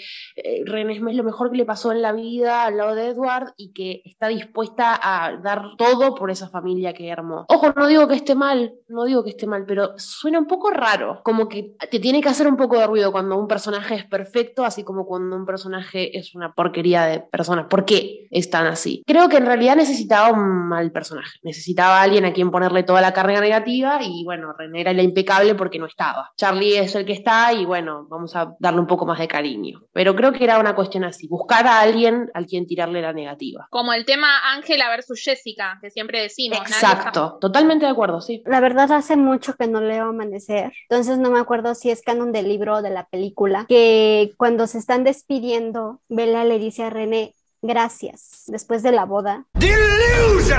Fue un invento de las películas. Entonces ahorita me vino a la mente, o sea, ¿por qué le estará dando las gracias? Digo, obviamente pues en algún momento se nos tuvo que, tuvimos que decir, bueno, pues es que la dejó irse a Forks, no sé qué, pero no será que le está dando las gracias no solo porque la dejó irse a Forks, sino porque todo lo que hizo, estos traumas que ella le, le implantó, tuvieron mucho que ver en que ella decidiera estar con Edward, en que ella decidiera irse a Forks precisamente, o sea, no sé, como que ahorita me llegó así la, la dudita si le agradeció a la madre por los traumas, es como, pagame la terapia, amiga. No, no recuerdo el agradecimiento, pero puede totalmente estar lo cierto, Ani, no, no lo recuerdo. De todas formas, si yo me tengo que plantear por qué Vera le agradece, creo que le agradece por una cuestión de gracias por ser mi mamá y punto. No sé si tanto así de gracias por haber sido quien sos y gracias a vos me vine hasta acá y gracias a vos conseguí lo que conseguí. No sé, puede ser, no recuerdo exactamente el agradecimiento. Sí, no, yo tampoco. Amanecer no, no es mi fuerte. O sea, lo habré leído, no sé, si lo leí tres veces, creo que es mucho. Creo que el libro Eclipse, ya, yo soy como hasta team los primeros dos, como que Crepúsculo y New Moon los leí 800 mil veces y Eclipse y Amanecer muy poquito. No te podría decir sí o no porque la verdad que no me acuerdo y sí vi muchas veces las películas, entonces viste que medio como que los recuerdos se te nublan a veces cuando no tenés el libro. Mismo Crepúsculo, que lo tengo re en mente, a veces me cuesta disociar lo que pasó en la película que en la, que en la historia real, digamos, en el canon del libro. Así que no, no te podría decir, Ani. Cuando veamos Amanecer hay que recordar esto de la primera temporada y vemos si es verdad o no. Bueno, una vez hablado de la cuestión perros gatos, eh, Bella empieza a contar de sus mascotas, pececitos, etcétera, etcétera, etcétera. Siguen estas preguntas, ¿no? Y sigue este, este malestar que tiene Bella eh, para consigo misma, que Edward no lo deja pasar, lo nota, y, y no, lo, no, lo, no lo toma como algo desapercibido. Lo, hace como un puntito en su cabeza, creo yo. Finalmente hacen la llegada bendita al, al Prado y algo que me marqué yo, que me gusta mucho ese momento, porque me parece que faltó, es lo que veníamos diciendo, en las pelis faltó esa dulzura, faltó esa alegría, ese color que tiene el Prado, que no discuto que no sea lindo, es lindo, pero le falta algo. La forma en la que él se burla, entre comillas, de ella porque no llega a ver la luz más adelante para definir qué es bosque y qué es Prado, y ella le sigue el juego, tengo que ver un oculista, eso me encanta, porque son ellos y eso no existe eh, en otro lado que no sea en, este, en estos libros. No, no existe, no se puede replicar en el cine, no se puede replicar en, en creo que ni en fanfic se podría replicar esa, esa química hermosa que tienen. Y después la descripción de cómo ella se acerca, toca las florcitas y tiene como un momento hermoso a la luz del sol y él está totalmente fascinado por esta mujer. Nada, me siento extremadamente robada por este momento. Lo amo, amo la descripción de Edward. No me puedo quedar con una sola frase porque me parece que toda la descripción es hermosa y viene el momento culmine que tanto estábamos esperando físicamente él delante de Vela como diciendo, bueno, acá te entrego toda mi verdad y mi realidad, esto soy, libre soy, Edward sale a la luz del sol y que sea lo que Dios quiera. Lo que lloré en ese momento, sí. ustedes no se dan sí. una idea, es como mm. no, cuando dice, porque encima me amé que terminara igual que Juegos Malabares, digamos, que es del anterior a Confesiones, termina igual el capítulo. Cuando leí eso me puse a llorar de una manera, no podía, no podía seguir leyendo, o sea, pero compungidísima mal como si hubiera muerto alguien. No sabía que tenía tanto, o sea, obviamente amo esa parte porque, bueno, ya lo dije cuando hablamos de Crepúsculo, esa frase, lo de que dio un pie hacia la luz del un paso hacia la luz del sol, bueno, me encanta esa parte, pero no sabía que iba a tener tanta emoción, la verdad que la primera vez que leí Sol de Medianoche me cagué llorando todo, cada cosa nueva era como, ay, esperé tanto por saber esto, era, no, la verdad que, pero ese momento, porque creo que es uno de los más lindos del libro, más importante, porque básicamente es la semilla del libro, es ese sueño que tuvo Stephanie sobre el vampiro y la humana en el Prado. Creo que por eso tiene capaz tanto significado para uno como fan. Pero no, cuando leí ese. Aparte, me, me dio mucha ternura mi amor pobrecito que él cerró los ojos como para no ver la cara de repugnancia que creía que iba a poner Vela. O sea, ese, tener ese dato extra que no tenía cuando leí Crepúsculo eh, me, me, destruyó. Y tengo una queja para la traducción que en el libro mío al menos dicen pradera en vez de prado. Me hizo acordar la casa en la pradera esa de los, ¿cómo es? Los Ingalls, una serie viejísima. como pradera? El prado, el prado, como pradera. Pero bueno, nada, eso. Me quedo con el final que Yo amo, de verdad, creo que ya lo dije mucho, lo dije no sé si desde Crepúsculo o ahorita en Sol de Medianoche, pero yo amo lo enamorado que está Edward de Vela, porque esta cosa de describir cómo va pasando la mano por las flores, como, o sea, toda su descripción te está gritando, es que yo esta humana la amo, la adoro, o sea, beso el piso por el que camina, o sea, me encanta, me, me o sea, se me olvida todo lo problemático que es Edward con estas cosas, porque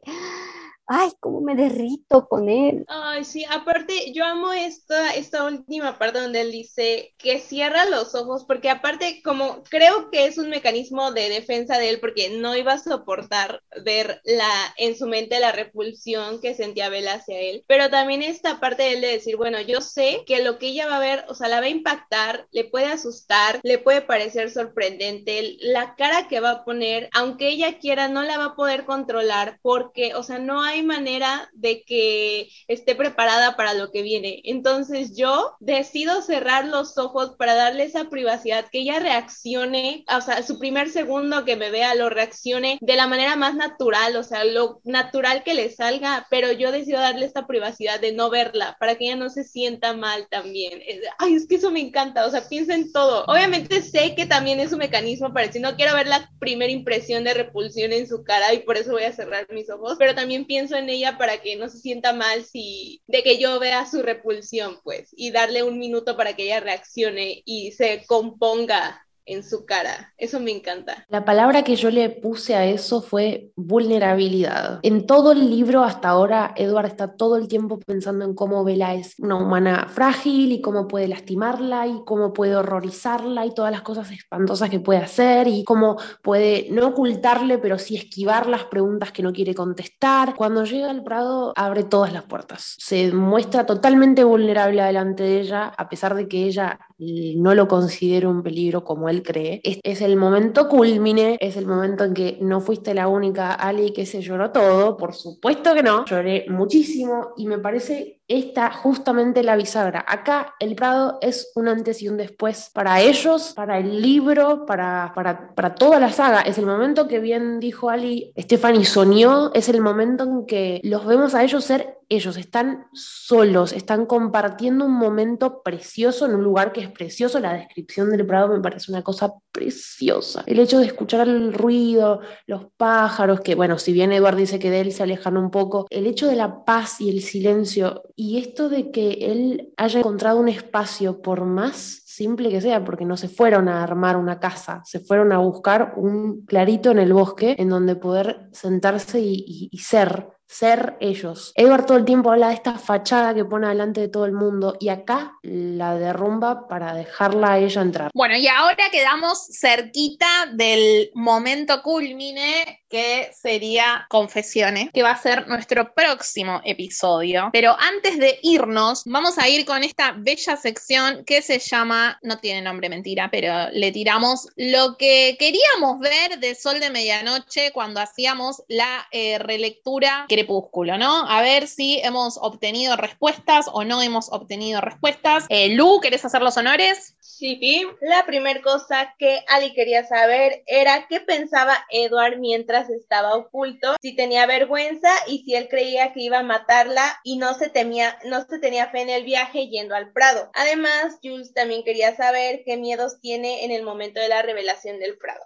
De esto que obtuvimos como respuesta, uno, eh, Edward creía que Bella lo iba a repugnar al verlo como él era el sol, que lo comentamos durante el episodio. Y sobre lo otro, no es que no él eh, no tenía fe, pero eh, tenía miedo de matarla porque estaba inquieto por las visiones de Alice. Es lo que dijimos. O sea, si Edward a lo mejor no tuviera las visiones de Alice, pues tal vez no hubiera estado tan inquieto en este momento, pero como las tenía muy presentes, no era falta de fe, sino miedo en que constantemente como un recordatorio de que sí o sí iba a pasar. Esas son las respuestas que obtuvimos en la primera parte del episodio. Bueno, continuando con esto, eh, Annie había dicho que quería saber sobre los pensamientos de Edward sobre la camioneta de Vela en el viaje. Y yo estoy sorprendida, la verdad, porque no fue tan, o sea, él hasta de hecho él en un momento dice, ojalá que mis problemas fueran tan triviales como que tengo que ir en la camioneta de Vela. Él está tan preocupado, la verdad que es mucho más maduro que todos nosotros. Nosotros pensando, uh, este va a estar insoportable en el viaje? Pues no, él estaba pensando en cosas más importantes. Así que la respuesta que nos dio este libro fue la cara de Edward antes de subir a la camioneta, que Bella pensaba que era de molestia por este tema que él le había prometido, había sido en realidad porque él creía que si a Bella le iba a pasar algo malo con la camioneta, iba a ser cuando él esté cerca, porque él era consciente que ella manejaba ese trasto viejo todos los días, pero decía, si algo malo le va a pasar, seguro es cuando está conmigo. No era porque le disgustaba que ella maneje, ni por no ir en el Volvo, ni nada solo le molestaba ir tan lento. Hace un par de comentarios sobre los ruidos, pero no es que está muy concentrado. Cada tanto dice el motor hace tal ruido, pero no es que estaba muy molesto. Estaba pensando en otras cosas. Y lo que le molestaba era la velocidad, que vaya tan lento porque él quería salir rápido del pueblo, digamos, de la ruta, antes de que saliera el sol, porque la idea de él era revelarse en el Prado. Igual está raro, ¿no? Porque él vio que se revelaba en el Prado. ¿Por qué le preocupaba no llegar a tiempo si ya estaba ahí la visión? Sí, o sea, es como no sé, o sea, es raro. Eran los de ¿no? Yo, yo creo que más bien era Edward siendo Edward en contra de la camioneta de Vela. Sabemos que Edward tiene esta cosa con la camioneta de que pues, no me gusta y es insegura y te va a dejar tirada y, o sea, todas esas jaladas, ¿no? Entonces yo creo que más bien era esto, digo, pues obviamente ya lo tenemos aquí en, en Sol de Medianoche, ¿no? Pero es, es Edward siendo Edward, o sea, yo insisto, o sea, no es, es así como de, ay, vamos a llegar tarde, o sea, no vamos a llegar a la luz del sol, no, o sea, si van a llegar, ya está, o sea, está, justo como acabas de decir, Lu, o sea, si van a llegar, ya estaba en la visión de que llegaban, llegaban a lo mejor unas horitas tarde, pero todavía había luz del sol, o sea, no. Sí, creo que en realidad fue como un comentario sarcástico, tipo, vamos a llegar tarde porque, como si tuviese horario en realidad, fue como, creo que estaba buscando molestarla y al mismo tiempo creo que estaba buscando distraerse. Cuando habla de la velocidad y del pueblo y encima dice exactamente cuántos kilómetros por hora estaba yendo Vela, eso es como que está buscando cualquier cosa de cual agarrarse para no pensar, o por lo menos lo sentí así yo. Creo que cuando uno va mucho al detalle y busca cada perito es porque está buscando distraerse. Eh, no se quejó mucho, no fue queja particularmente, o por lo menos no las expresó con Vela porque sabe que a Vela le molesta que se queje de su camioneta. Prometió que iba a callarse la boca y dejarla manejar, y él, como ya sabemos, es un tipo que cumple sus promesas, ponele. Pero en la cabeza estaba buscando algo con lo cual distraerse, con lo cual descargarse, creo yo. Y ahora vamos a contar nuestras partes favoritas. Chicas, ¿quién quiere empezar? Ah, la una, las dos. No. Ah, bueno, ah, mi parte favorita es que este es difícil porque es un capítulo muy bonito, es un capítulo muy Edward y Bella. Ay, mi, mi parte favorita es el final, cuando Edward va caminando así hacia la luz del sol, que le da, como dice Lu, como dicen todas, le da esta privacidad, le da esta, esta sensación a Bella y, a él mismo también de que pues todo va a estar bien. Entonces, esa, ¿quién dice yo? Yo, mi parte favorita es este momento donde Edward está pensando en todo lo que Bella tuvo que atravesar o pasar con su mamá y esa reflexión que él, él tiene cuando se pregunta si, si la necesidad de Bella de cuidar a los demás es por la misma vulnerabilidad de su mamá o si es para hacerse un sitio y que él llega como a esta conclusión, este pensamiento de decir, quiero demostrarle que por el simple hecho de existir, ella es suficiente. Me encanta que Edward valida todo lo que es Bella y, y se me hace muy lindo este pensamiento que él tiene de ella. Es mi parte favorita, ver a Edward preocupado por hacer sentir a Bella suficiente por el simple hecho de vivir.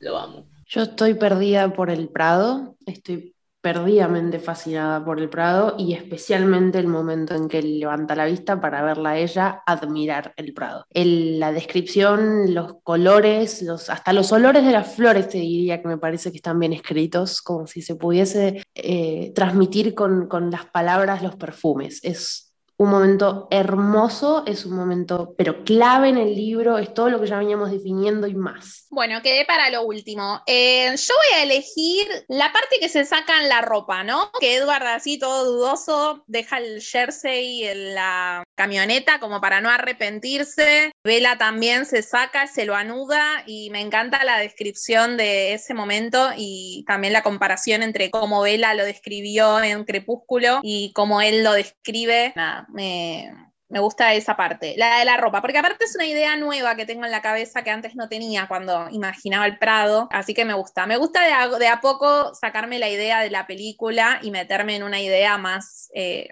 asociada al, al libro. Absolutamente. Bueno, y llegó el momento ahora de hablar de la consigna.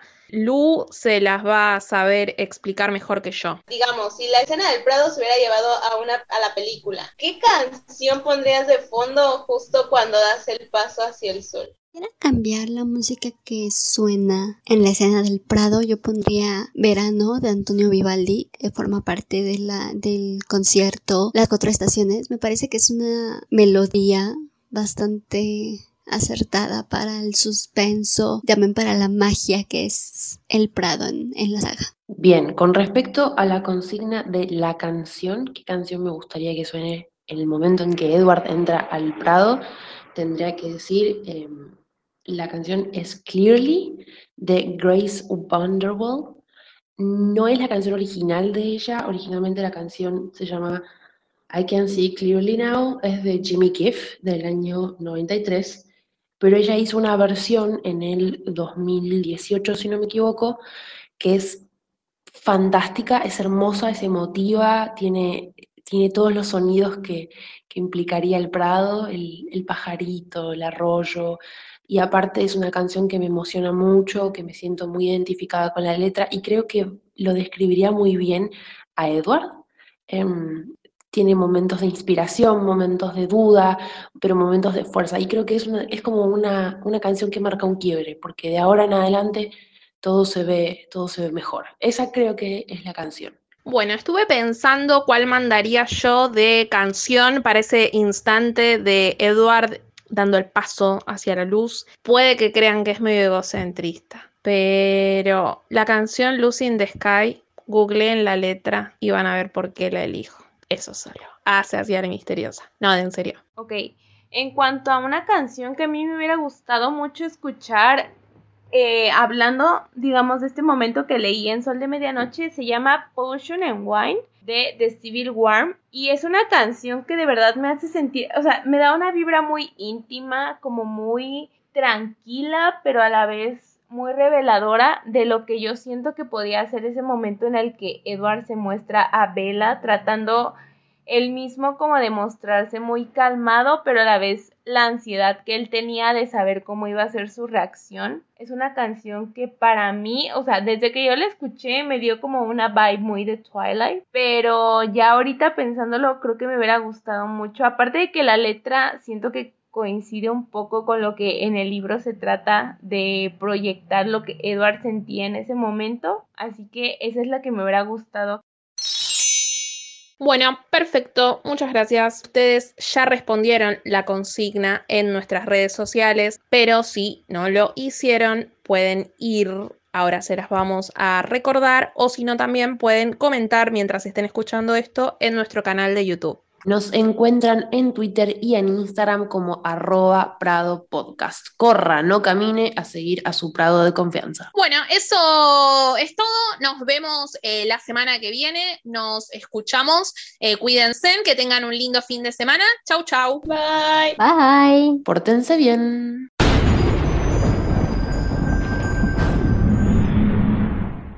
Lu, ¿no se te ocurre nada? Ahora no. Tal vez si avanzamos en algo que vaya que vayamos viendo, sale algo, ¿no? Toda mi confianza estaba puesta en vos, Lu. No. Sí, tú es la que piensa las citas, Lu. ¿Qué pasa por ser la creativa? No, hoy no, estoy seca. Te vamos a exprimir como una mandarina, Lu, dale. Sí. Hola para todos y todos. todos y todos, dije cualquiera. Estamos mal. Muy patriarcales. Bueno, vamos a arrancar con eh, los comentarios en las ruedas. Me parece que es un punto bastante importante precisamente y bastante tierno que no le pueda leer la mente. Esto se va a cortar en menos de un minuto. Abrí el micrófono para decirte, no hables que se corta. y ahorita que volteé a la pantalla dije, ok, bye. Que se va a cortar en el momento que Ani diga algo, wow. ¿A alguna se le ocurrió algo? Ya hasta se me había olvidado la consigna. Ali, Ali, Ali, Ali. Este, Sí. ¿qué hay planeado para lo de, para Kristen? ¿Cómo ¿Se va a celebrar su cumple como con Taylor o...? Como Taylor Swift. Ah, re, no entendía nada. No. ¿Cómo celebramos? No. Nosotras vimos Home Team en homenaje a Taylor, nosotras dos. Hicimos un watch party. muy Nosotras vimos un Ese pero... mal que no lo grabamos porque hicimos cosas ilegales durante ese, ese- Ah, para, para, no para, vamos pero a ahora me tenés que contar. No, no, no se puede, no se puede develar.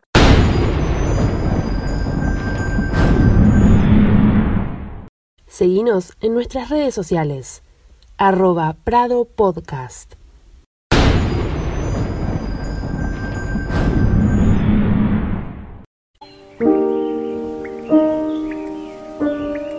What if I'm not the hero? What if I'm the bad guy?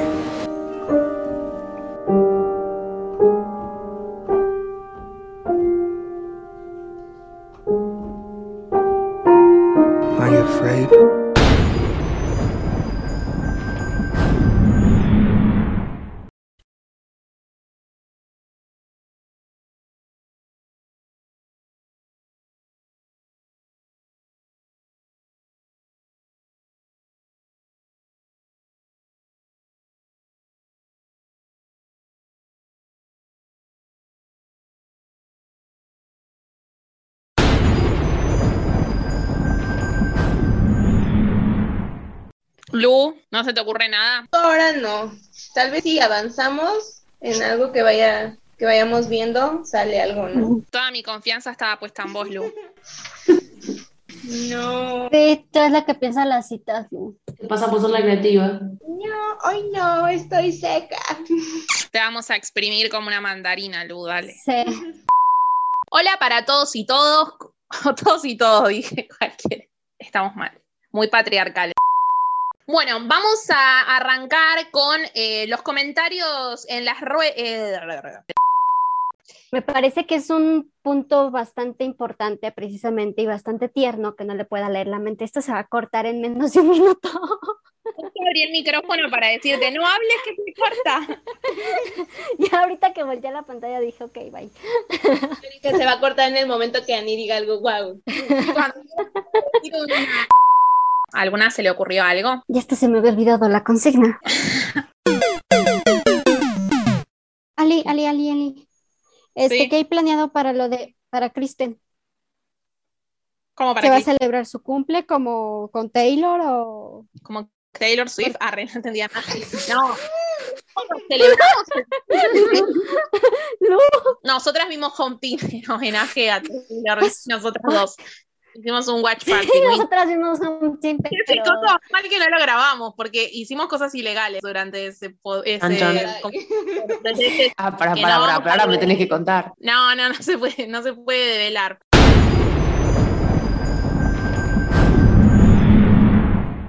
Seguinos en nuestras redes sociales. Arroba Prado Podcast.